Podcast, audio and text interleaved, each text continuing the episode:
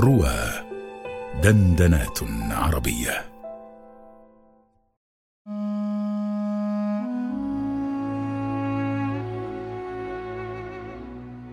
الدرس الأول. اجتمعنا هنا اليوم لنحتفل بانقضاء المئة الثالثة على حدث أدبي عظيم هو ظهور كتاب ديكارت مقال في المنهج. ذلك الكتاب الذي يعد من أكثر الكتب الفلسفية مدعاة للدهشة والذي كان إخراجه حدثا روحيا كبيرا أي ثورة روحية نحن ورثتها وإن تفاوت حظنا في هذا الإرث. ثلاثة قرون. وأي قرون؟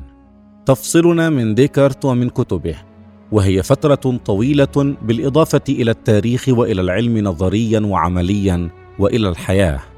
ولكنها قصيرة بالإضافة إلى الفلسفة.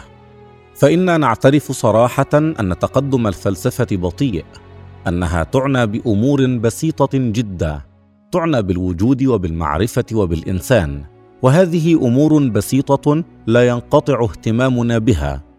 لذلك تظل أجوبة كبار الفلاسفة عن هذه المسائل البسيطة خليقة بالعناية. مفيدة هامة قرونا طويلة بل آلاف السنين. فإن الفلسفة في حاضر مستمر وقد لا يوجد اليوم فكر فلسفي أكثر ملائمة من فكر ديكارت إلا أن يكون فكر أفلاطون. ولكن لندع أفلاطون جانبا وسنصادفه أثناء سيرنا. فإنما أقصد أن أحدثكم اليوم عن ديكارت وعن المقال في المنهج.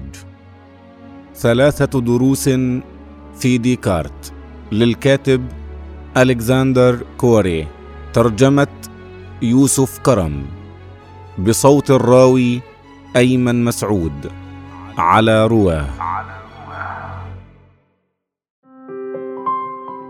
يمكنكم الاستماع إلى المزيد من أعذب الدندنات العربية عبر تحميل تطبيق رواه على أندرويد وأب ستور.